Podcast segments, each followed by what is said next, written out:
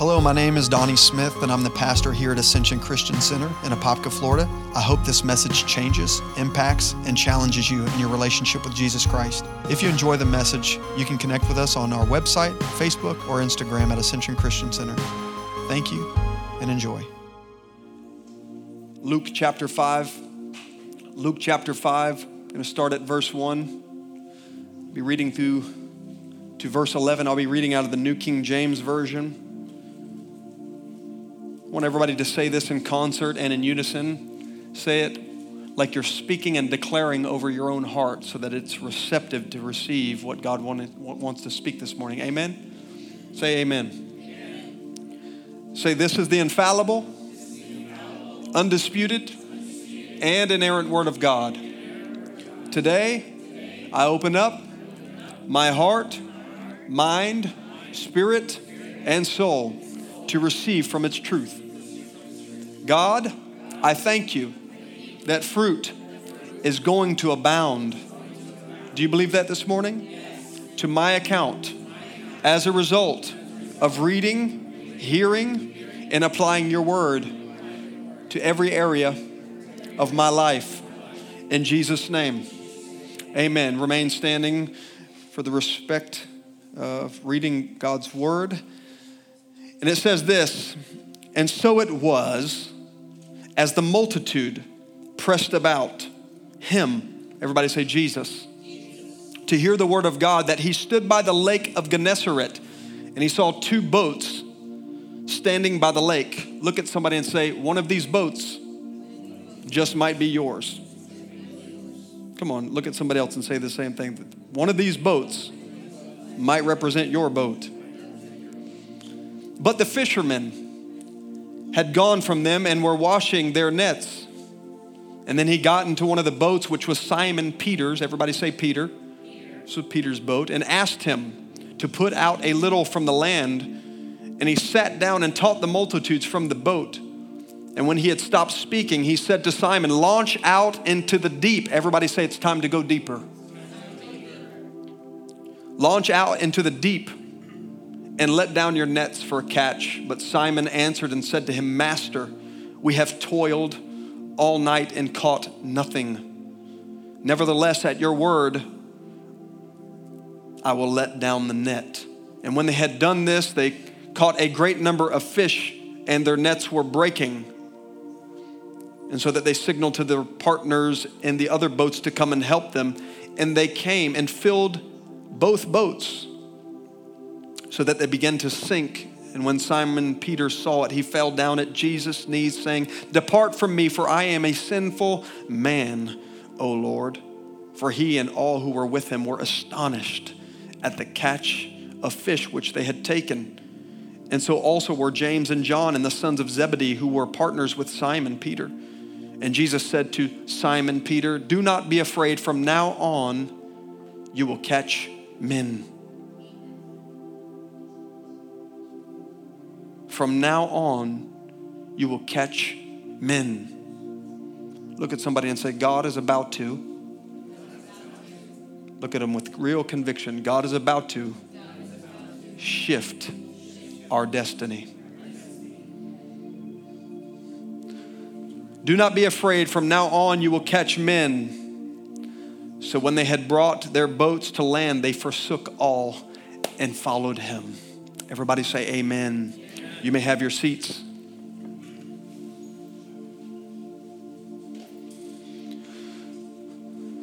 There is not one person in this room. Look at somebody and say, No, not even you. There's not one person in this room that does not want to accomplish something great for God. Everybody in this room wants to be used of God. Everybody wants to live out the purpose and the calling of God for their life. Does everybody feel that way? Am I the only one who has this innate need to fulfill something in the earth?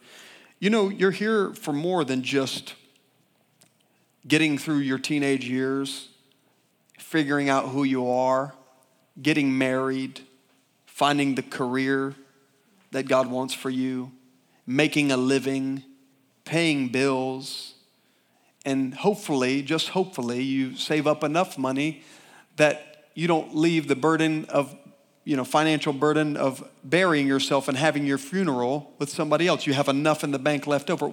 Our lives are much more meaningful than that. Uh, there's much more purpose that god has for us. Does everybody does everybody believe that? And i know that sometimes it's easy for us to say yes i believe that. But but by our lifestyle many of us if our life was preaching a sermon, it doesn't preach that. But God has a calling, He has a destiny for each and every one of us to fulfill. One of the issues I think in the kingdom is that most people don't feel that they know what that calling is. And if they did, they would begin to fulfill it. But everybody wants to live out their purpose and their calling. And I've seen something recently in this story with Peter that I've never seen before something very profound, and I want to share it with you this morning. Are you ready? I have a few points that I want to I want to drop this morning. Now, I'm going to be using more like an ancient message. Um, when I say that, I'm an old soul. I'm, I'm still in my 30s, but my preaching is probably more like I'm in my 80s. And so I want to preach a message that is not, hopefully, it does get you happy, it does get you excited, it does bring some encouragement to you, but it also uh, causes a light bulb to come on in your life so that you can identify where you're at, but even more importantly, identify where God is calling you. You, your family, for your destiny. Come on, so that He can accomplish His will and His plan for your life. Amen? And so, as I was looking at this story, I'm convinced more and more that this life that, see, I began 20 years ago, maybe almost 21 years ago. The Jesus I know today is not the Jesus I knew back then when I was 17 or 18 years old. Completely different Jesus. The Jesus that I got introduced to back then was the Jesus who delivered me from drugs and alcohol and who rescued me from poverty, who rescued me from a self destructed life, from a bound life. I remember I was in a church service and I had so many demons. I mean, I'd never fallen down like that before, but I kept falling down, and this guy would lay hands on me and he would say, Come out in Jesus' name. And I had no control over my body, and I would just fall down over and over. And, you know, the rest of the week, I felt like a thousand tons was off of my shoulders. I, I really experienced the born again experience. Like, I really felt like I had been born again.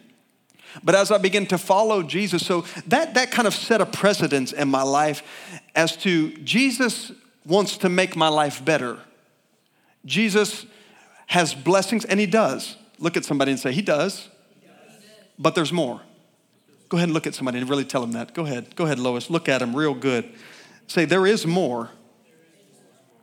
You didn't think I was going to call you out. So there is more to it. And the more that I have followed Jesus, I'm figuring out that He wants to release blessings to me that I cannot receive. He wants to give me houses I didn't build, like the Old Testament says. He wants to use you and use me to cast out demons, to heal the sick, to raise the dead, all these things that Jesus empowered his disciples to do. But yet there's still more. And the more I'm following him, I'm figuring out that this life of following him is not as easy as I once anticipated. You, you want to know what I've really found out? More than him just wanting to use you in life, his goal for the believer's life is to accomplish this one very thing to bring you to the end of yourself. Because there's only so many blessings that he can release to you when self is still in the way. God says in His Word, I have predestined you. Look at somebody and say, You. I like you to talk back. I tell everybody I came from an African American denomination, and so this keeps you kind of awake, particularly for those of you who haven't had your coffee yet. Look at somebody and say, You. He has predestined you to be blessed.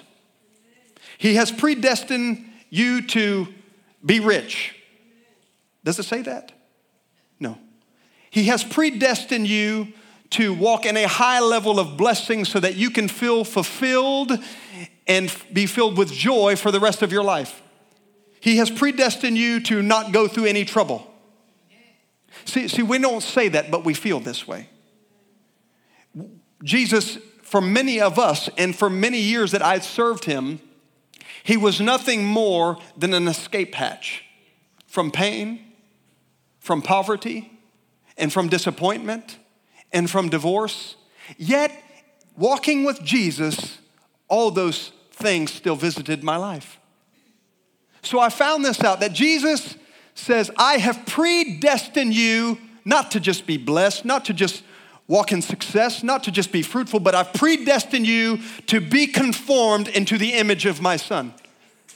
And what did his son portray? What was the image of his son? Well, the Bible says in the Old Testament, I feel like I'm about to get preachy here, he was marred more than any man. He went through heartache, he went through pain, he went through suffering, he went through betrayal. And then I started finding out, Lord, do you just get joy out of allowing your children to go through heartache, pain, and difficulty? No, it's not that at all. But it's the pain and the heartache and difficulty that removes you out of the way so that Christ can reign supremely and preeminently in and through your life so that you can walk out all the blessings that God has for you. I wish I had at least one person who would say amen. See, this is not this is not popular preaching anymore, but if you want to reach the destiny that God has called called you to, you have to get self out of the way.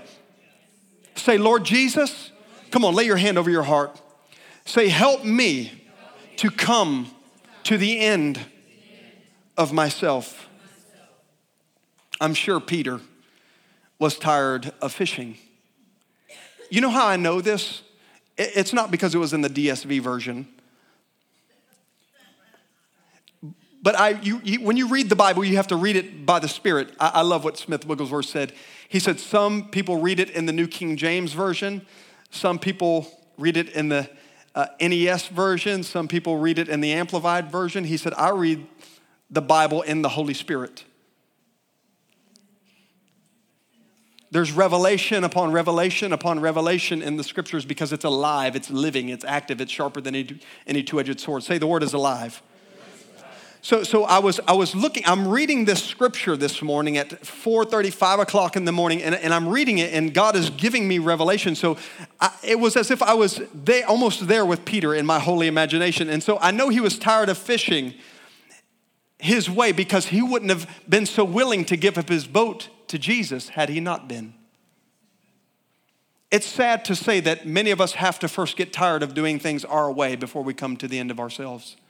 I, I wish that we could wake up and just be born into wanting to do the will of God, wanting the person that God has for us, not the one that we want for us. Come on, don't shout me down when I'm preaching good. Some of us have to make a few mistakes before we come to the end of ourselves. Unfortunately, some people go through a divorce before they come to the end of themselves. Come on, it's true. Some people have to lose a few jobs before they figure it out that it's not their employer that's the problem. Some people have to go to a few different churches to figure out it's not them, not the church. Come on. Sometimes we have to go through heartache and pain, trial and error before we can come to the end of ourselves. I told this teen the other day, I said, you can learn a few different ways in life. Life is a teacher. Say, life is a teacher and, and I know this all too well. You can learn a few different ways. You can learn from others' mistakes, whether it was in their marriage or you've seen their poor career choices. You can learn from others. Or you can learn from the Word. Unfortunately, not all of us take that route, it's too easy. We like it a little bit harder. So many of us choose the third way pain. Pain is life's greatest teacher. I, I think Peter began to get it because the Bible says that he says, Master, and I quote, he says, Master, we have toiled all night and caught nothing. That doesn't go on to say this, let's do it your way, but, but we know that he yielded and came to at least a level of the end of himself. We know through Peter's life chronologically that there was still a lot of Peter there, but at least at this level, trusting God in his career, Peter came to the end of himself. Say, he came to the end of himself. He toiled all night and caught nothing. He was a master fisherman, and now I'm going to listen to somebody who's not a master fisherman. Now we know he was a master fisherman, but but career-wise, Jesus there's no recording of Jesus fishing for fish. Jesus knew better than him. Do you know that God knows what career path you should take? Do you know what He knows what ministry you're to be affiliated with? He knows where He wants to put your giftings on a platform. He knows who you're supposed to marry. He knows who you're not supposed to marry. He knows what relationships you're supposed to be in and not to be in. He knows what will add value to your life, and He knows what relationships will cause devalue or detours to destiny in your life. So He came to a level of the end of Himself. You know what that word toil means? It means to work extremely hard or incessantly, to labor, and to work your fingers to the bone. I pray that this morning that this revelation I'm about to release in just a few minutes clicks on something in your life to give you a revelation that God's ways are always better than our ways. His ways are not just higher. I think we all get that intuitively, like your ways are higher than mine. But I mean here on earth, meaning what you're doing right now in your life where you're seeing ineffectiveness, God has a better way. God has a better way.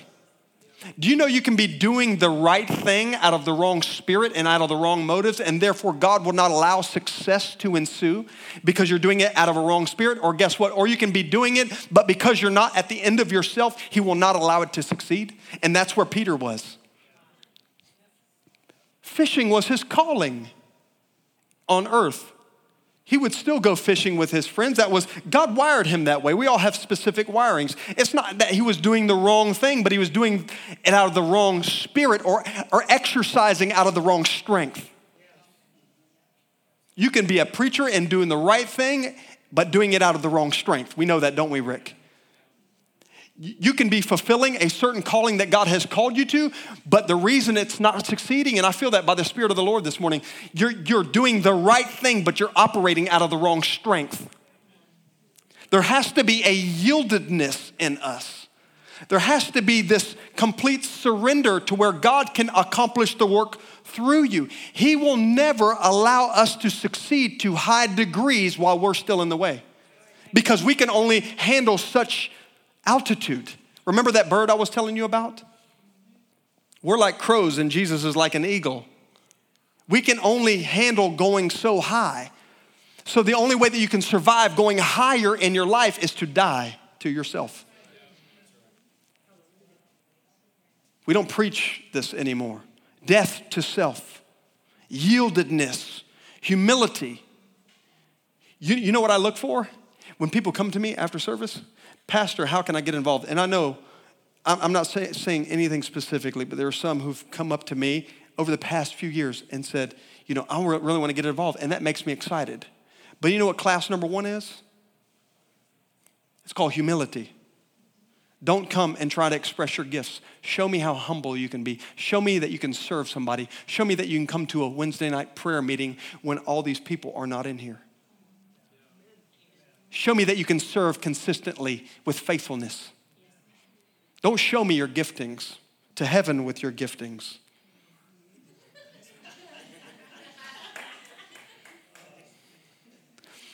God doesn't choose people based on giftings. He looks for people who are dead to self so that he can live his life in and through them. And that's when the blessing comes. God has no problem giving anyone platform or power until they're the ones driving the boat. Amen? Hallelujah. Anybody getting anything out of this yet? And you know what's the funny thing about God? Here's what I found out. I found this out the past three and a half years with this church. And you don't realize it, it's very subtle. You don't know that you're doing things in your own strength. It's very subtle. The flesh is subtle. Say it's subtle. Look listen to this, how this story lays out. Jesus could have allowed Peter to have a great success that night fishing. But yet the Lord allows Peter to do things his way. And, and listen, God will not stop you from fishing your way. He, he won't stop you from climbing the ladder of success. He will not stop you. Say, He won't stop me. As a matter of fact, He will let you toil all night long, day after day, fighting for position, fighting for some kind of financial gain. He'll let you do it day after day, week after week, month after month, and unfortunately, year after year for many of us. Until, guess what? You're done doing it your way and you're ready to invite Him on the boat. Unsuccess is the Holy Spirit's way of teaching you when you don't have ears to hear. I'm clapping for myself right now. Did, did, did you hear what I said? When, see, he says, let he who has ears to hear what the Spirit is saying. So when you don't have ears to hear, he teaches you through pain and unsuccess, failure. He'll teach you through failure. He was teaching Peter through his failure. Say, Teach me, Lord. Just take it easy on me. And, and listen, don't, don't, don't think, because here's, here's what many uh, seasoned believers in the room will say, and even I have said. Because I got, when, when someone starts giving a benediction or they start saying, you know, invite Jesus into your heart and they try to make the, the altar call applicable to the Sunday morning, do you understand? And then us seasoned guys, we kind of check out because we've already invited Jesus on the boat, right? But just because he's on the boat doesn't mean he's steering it.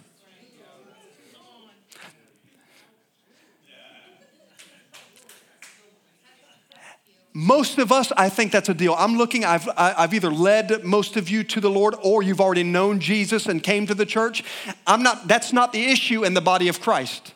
It's not the issue in the church. It's not the issue in our relationship with Jesus. Here's the issue is he on your boat? Yes, you've invited him. Yes, Lord, have your way. But your control tactics and your way of living says that Jesus is not in control of your boat. Look at somebody and, and ask them, and, and maybe even wait for the answer, like almost not too long, because if you do it for like 20 seconds, it makes it awkward. Say, Is Jesus in control of your boat? Peter was at the service. This is the revelation God gave me. When I read that over and over, why did see see I only choose leaders who who come to the service and show faithfulness. Peter was at this service, but he wasn't even serving. He was there cleaning nets. This is like, it's not happenstance. We know this was a divine appointment. Say it was a divine appointment. Peter was at the service, but, he, but listen, but he, he was at the service, but his heart wasn't in it. He wasn't there to receive from Jesus. He was there to simply clean his nets. He was there for his own success. He was there. Do you know why? Can I, can I give you a little secret? Do you know why most people don't get promoted in the kingdom? Because they have motives. They're only there for platform. Well, let me make it more practical. Is there any business owners? Maybe you shouldn't raise your hand because I'm about to kind of hit on us a little bit. I'm one of them. When I first came to Jesus, I wanted him because I knew he was the only way, because my education wasn't going to do it, because I didn't have much of one. My business wouldn't prosper and elevate until I knew Jesus was on the boat. So I wanted him on the boat to give me success, but I didn't want him steering it. There's a difference, isn't there, Jane? There's a big difference between inviting him on and saying, I need you here to prosper and bless me. But I don't want you to take control of this because you'll start taking me in directions that are uncomfortable. You're going to start asking me to leave some people, places, and things that I'm not in necessary agreement with. Or, or, your way of prospering, and here's what I found out God's way of prospering me wasn't Donnie Smith's idea of prospering me. You know what my idea of a good church was? The building to be filled. If you were wondering what I was saying to Angelique, when you guys were all greeting each other, I started singing to her. She's the only one who won't make fun of me. She's giving me voice lessons. She's not really giving me voice lessons, but I was, I was singing a Maverick City song. I don't know if I should say who it was, but I, but I was looking out over you guys, And I, and I said, It's not a building you want to fill. It's my heart. It's what you wanted all along. See, see, what we think success from a pastor's perspective, fill the building. God had no, he had no intentions for the first few years. He has no intentions. But what he was wanting me to do was die to that thing and continue to die to that thing because he wasn't wanting to fill chairs. Jesus wants to be on your boat, not to just prosper you. What he really wants to prosper is your heart and your relationship with him. And out of that gets born destiny and blessing. It's not the other way around. You think the prospering of the business is going to help you fund the kingdom? I've had people say, I just want the Lord to bless my business so I can bless the kingdom. But really, what they want to say is, I just want to be a recipient of the blessing and I'll give you a little something, Lord, for doing that. But really, God just wants your heart. He wants to drive the boat, He wants to. He wants to be the one in control of your life, not in a manip- manipulative way. He wants you get to get you to your destiny and to your purpose, but He cannot get you there as long as you're strong arming the wheel out of His hand. He cannot get you there with motive. He has to get us to the end of ourselves. Is anybody getting at least one thing out of this? Say, He wants me to come to the end of myself.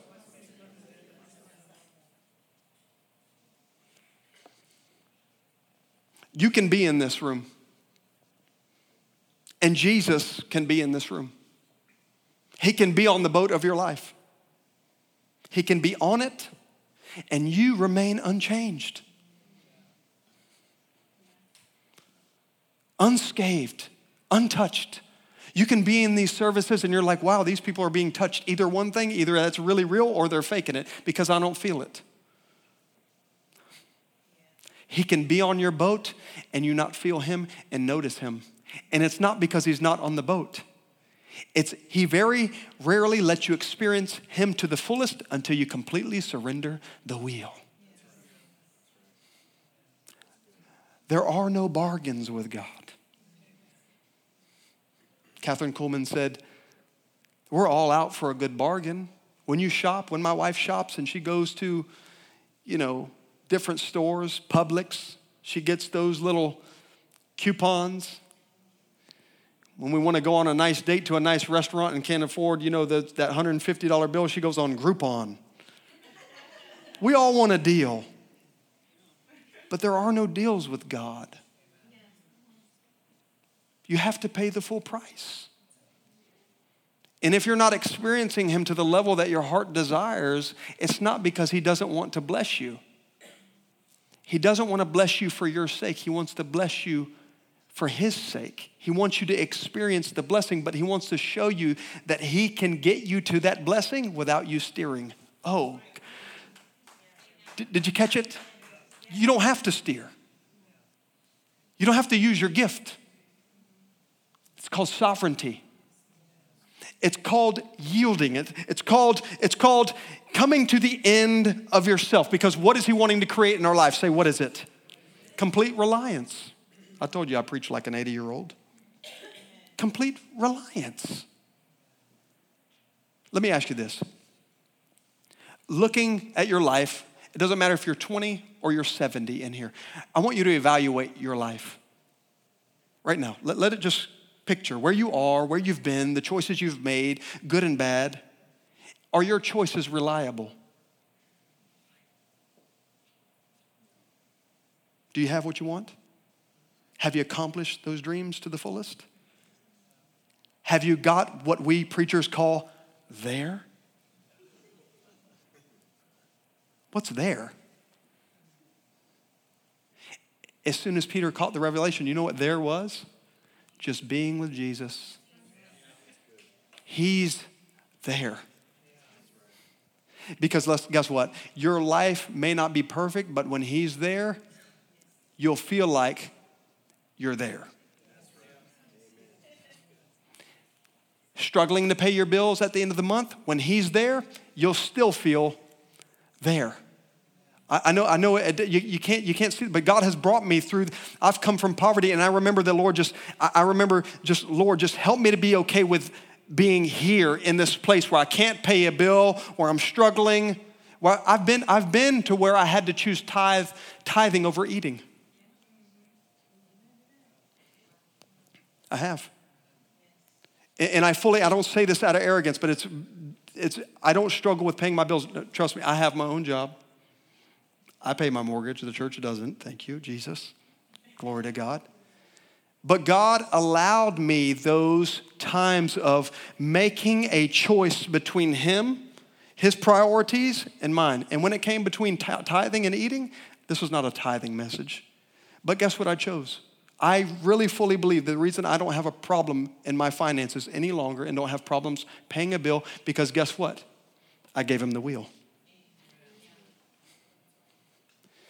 Some of us have the wheel. Jesus is still on the boat. He's here on Sunday morning, but yet just stay right there. Close enough to bless me. You know, you can stay right there. Don't, please don't leave. Just stay right there. Don't go too far because I know what will happen, but I need you close enough, but you can't have this.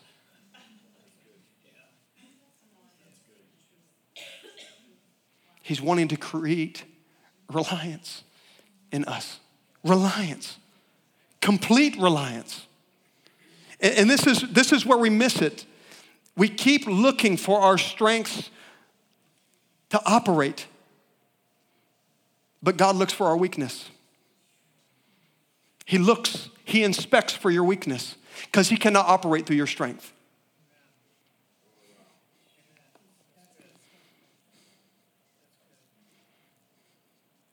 with all Peter's experiences, he could have said, Okay, Jesus, come on my boat, but let me show you all the best spots to fish.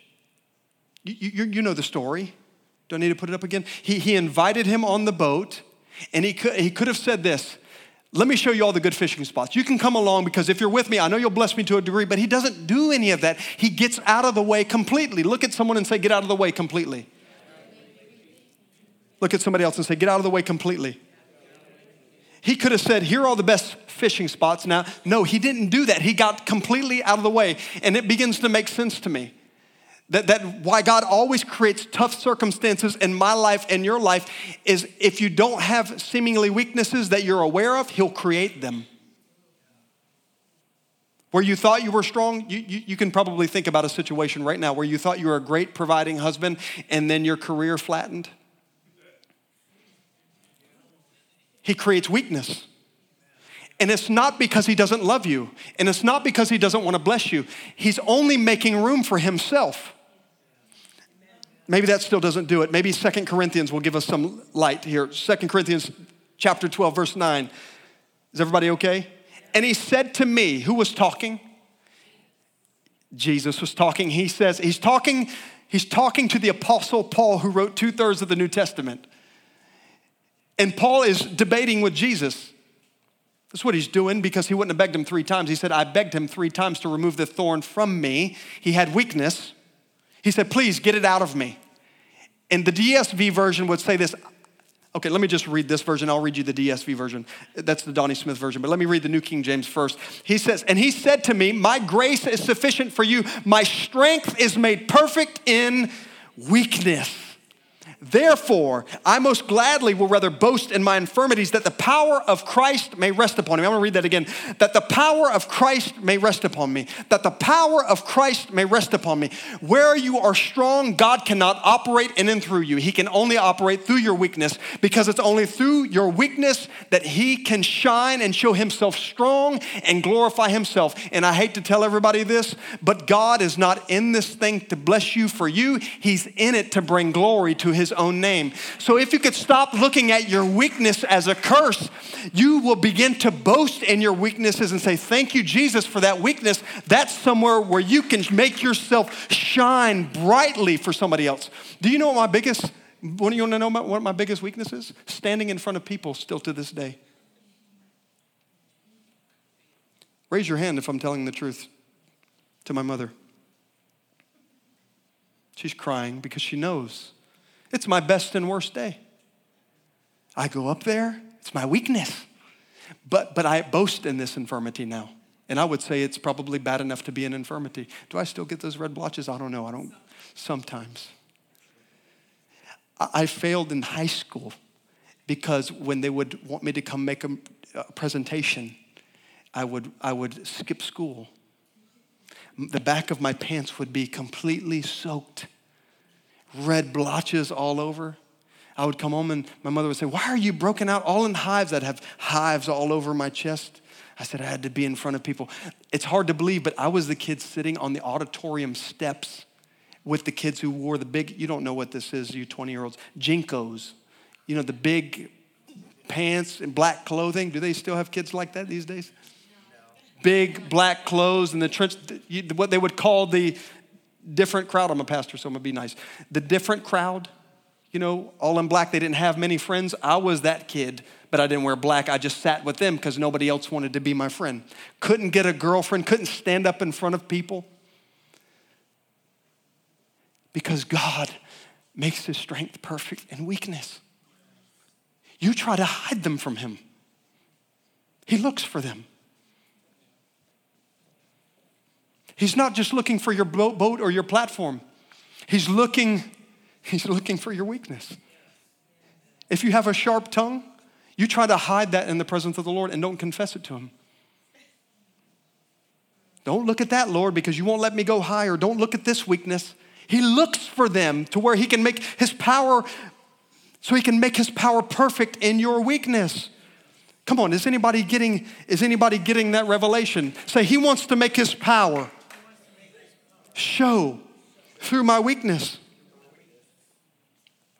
Speaking about experience through the Apostle Peter, in the kingdom, your experience is not what leads you to breakthrough. Uh, can I talk about the kingdom for just one moment? I'm talking about the kingdom of God. I'm not talking about the kingdoms of, of this world.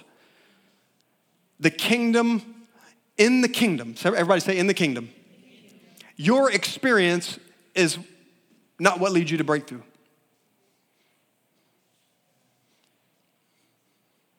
When people come up to me and tell me all the reasons, I should have known this. There's a guy who came working for me three months ago, and I should have known it. He had the best. I went on Indeed, I was looking resumes, I go through resumes, and I, and I filter through them, lots of them, and it really has to stand out for me to even give it a chance. And as soon as he, I met him, he was a believer. He seemingly loved the Lord, and then he began to tell me, and I should have knew it day one. He, he told me, he said, the Lord sent him here to bring my business to another level. Now, I know that sounds great and would get many people who are desperate excited. But now that I've matured a little bit, anybody, listen, if, if a guy comes to marry you ladies and just says, hey, you're the one, and straight out of the gate, you better have a little bit of reservation. If he starts promising you, I'm gonna take care of you, I'm gonna do all this, Right out of the gate, you should have a reservation. Well, I brought this gentleman on, and all chaos began to happen at the jobs. And this is how the enemy works. So he blinds you, and I couldn't see it was coming through this gentleman, causing division, arguments. But I was afraid to lose him because he had such great experience. And I'm like, his experience is going to bring us to the next level in our company. And we started losing money, things were falling through the cracks. He wasn't a gentleman to the guys, very, very arrogant. Arrogance is a sign when somebody has to tell you all their experiences, people will, listen, God will use people to prove their experience. They don't have to tell you about their experience. Somebody say, prove it. But experience, when we let him go, peace returned to our company. It has been flourishing ever since. Been flourishing. Because in the kingdom of God, your experience is not what leads to breakthrough, your reliance on the Holy Spirit does. That's what leads to breakthrough. I look for yielded, humble lives now. That's what God does. He looks for humble lives. Let me tell you something. When you, when you surrender the wheel of your life and whatever it is that you're facing right now, or you're experiencing failure in, seemingly, whatever you're, say whatever, wherever I'm experiencing failure is a sign that I haven't surrendered completely, because there can be partial surrenders, completely to the Holy Spirit, because He's wanting to create a reliance in you. And as I said before, the Holy Spirit, Jesus, will allow you to continue to experience bitter and utter failure over and over when you do things in your own strength. And He doesn't do this to embarrass you. He's not wanting to make life hard on you. He's not wanting to diminish your faith or even because He enjoys seeing you fail because He doesn't. He's trying to get you to rely on Him completely. And He doesn't want you to push harder, He wants you to yield.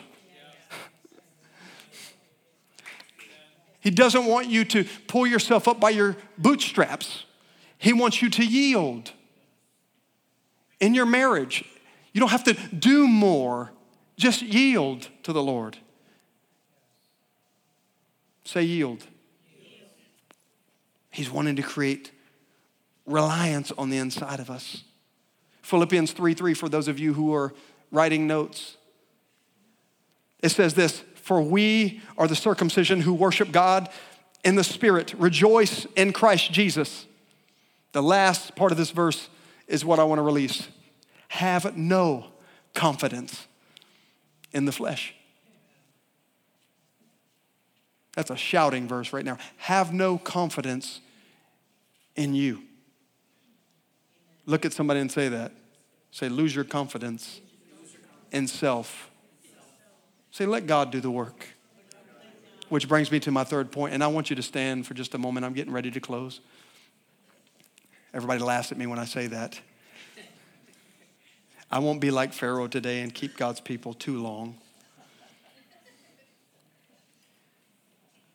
Let God work. Get out of the way. Let Him have the steering wheel of your life. Not just eternity, not just, listen to me. We don't want to just, just get to heaven. Some people are like, I'll just, I'll just be glad to get there. Uh, but what about this side of heaven? You don't, you don't want to spend time in this boat of your, the boat, I hope you've got it. It, it. means your life. The boat represents your life. The, the rudder that I'm talking about, this, the steering wheel or the helm of the boat, represents the control and who's controlling it. D- don't, don't spend your whole life battling, experiencing failure over and over. The flesh wants to blame circumstances. The flesh wants to say, it's because I never got a break. So what? You didn't have a dad. My dad was murdered when I was nine. I blamed God. The reason I'm insecure and can't speak in front of people because I never had a father validate me. But then each time I would fail, it was a reoccurring issue. I would blame circumstances. I would blame my career of not being gifted enough, not being confident enough, not having the status, not to getting a boost, not to get another pastor or minister to recognize or validate my giftings. And then I then I got the revelation all along. It wasn't God's fault. All the while he was nudging me, Paula. This is the thing, he doesn't take the wheel. He won't take it from you. He only gently nudges you and says, Let me have that wheel.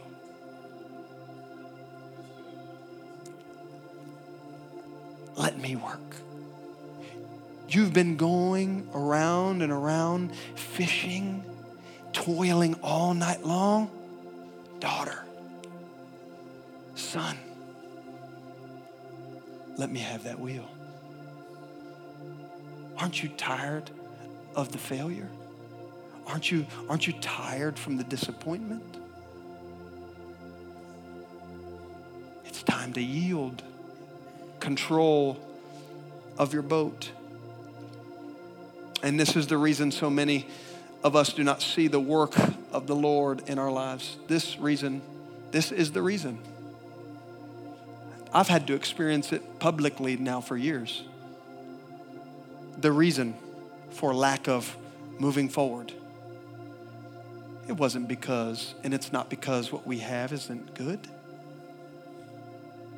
What you're experiencing in your life and your life is it's, it's, not, it's not because you don't have something good to offer to the Lord. It's because we won't let go of the wheel. And He's a gentleman. The Holy Spirit is a gentleman. He doesn't take the wheel. And oftentimes we push him out of the way because we'd rather do the work.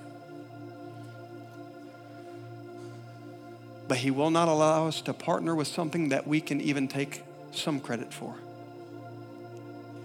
I've wondered, I say, God, isn't that a little selfish? Isn't that a little bit of self glorifying? Because according to your word,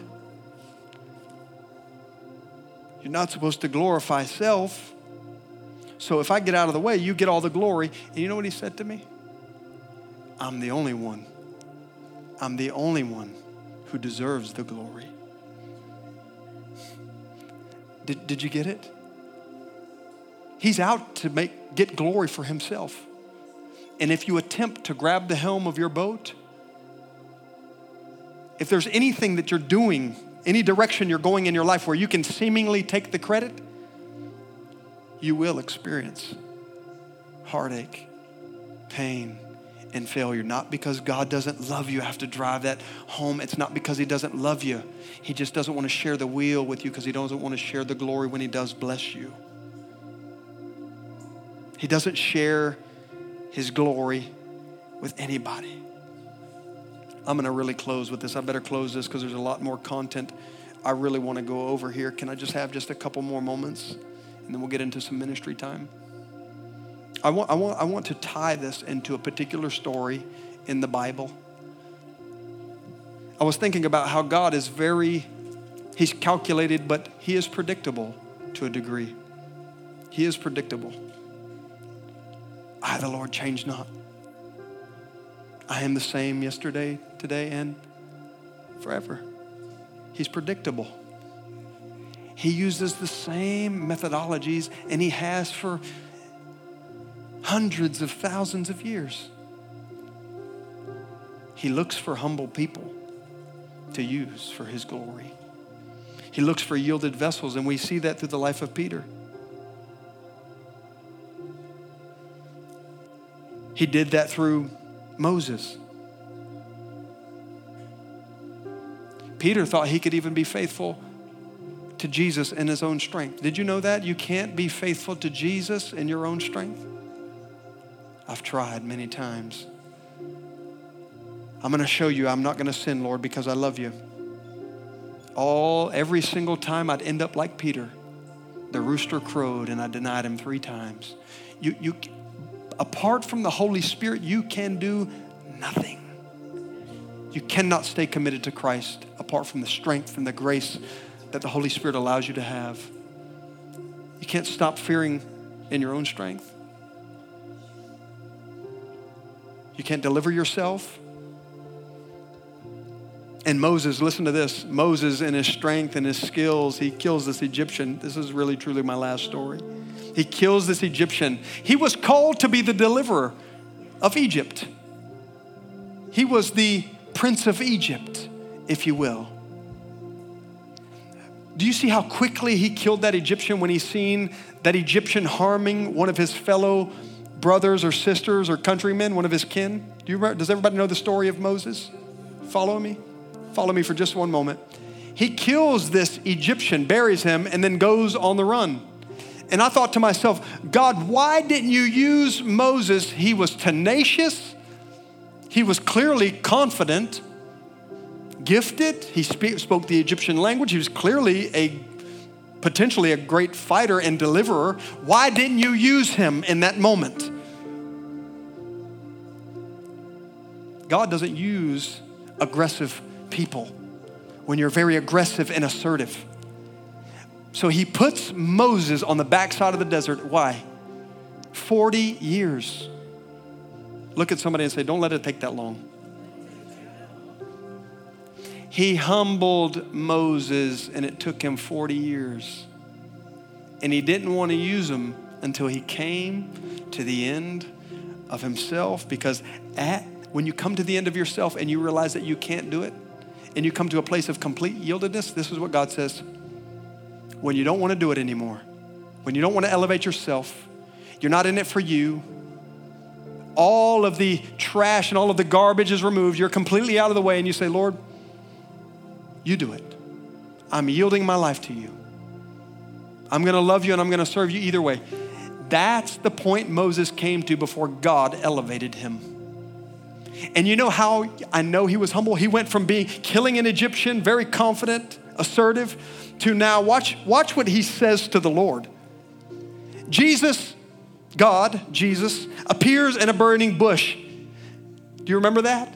And he says, he says back to the Lord after the Lord says, I want you now to be the deliverer of my people in Egypt. And here's what Moses says this assertive guy Who am I that I should go to Pharaoh? and that I should bring the children of Israel out of Egypt. He was humbled and he was finally little in his own eyes. He was finally ready to be used. And number two, then Moses answered back, Watch these excuses. But suppose they will not hear me or believe me or listen to my voice. Suppose they will say, The Lord has not appeared to you. He lost all confidence in self. The Bible says, have no confidence in the flesh. So he's humbled, he's made little in his own eyes. Then his confidence, his human confidence, is diminished. He loses all self confidence. And then in Exodus 4, he has another excuse, the excuse I used for many years. Exodus chapter 4, for your reading, verse 10. Then Moses said to the Lord, O Lord, I am not eloquent Oh Lord, I'm not eloquent, neither before nor since you have spoken to your servant, but I am slow of speech and of tongue. He no longer relied on his giftings to elevate him. Let me make it practical. He stepped back and he said, Here's the helm. Show me where the fish are, Peter. Show me where the fish are, Jesus. Your way. You know why he hasn't showed you where the fish are at yet? Because you haven't been ready to look for the fish his way. While you're still struggling? Because you haven't handed him the helm. That is a sign that the believer is ready when they step back and say, Not my will. Jesus taught it.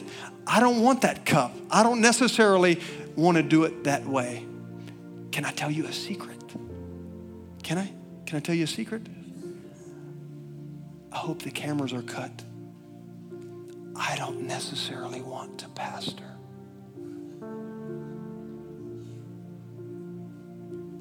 Want his way. I'd like to sleep in on Sunday every now and again. I'd like some privacy. I don't always want to hear your business.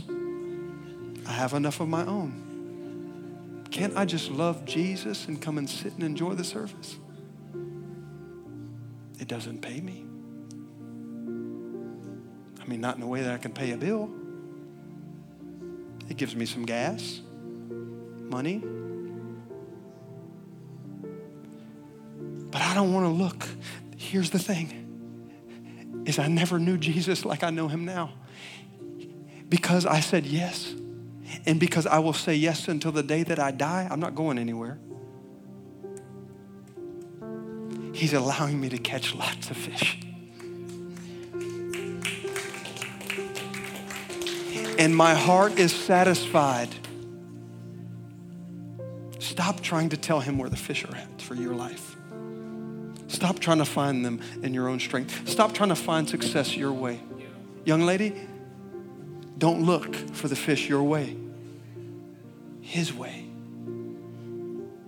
I even feel, even now, relationship. Don't look for relationship your way, His way. Put your hand on your heart. Say, Your way, Lord.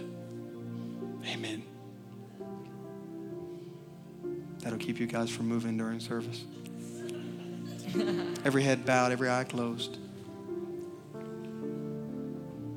Everybody say, Your will, not mine. Today, Lord, go ahead, repeat. Today, Lord, I step back from fishing my way. And I yield the helm, the wheel of this boat. And I choose your way, not mine. In Jesus' name. Amen. Thanks so much for joining us. We hope this message impacted you today. If you'd like to support Ascension Christian Center, simply go to ascensionchristiancenter.com and click the Give tab or text ACCFL to 77977. Interested in hearing more? Check back weekly for new messages. Have a great day.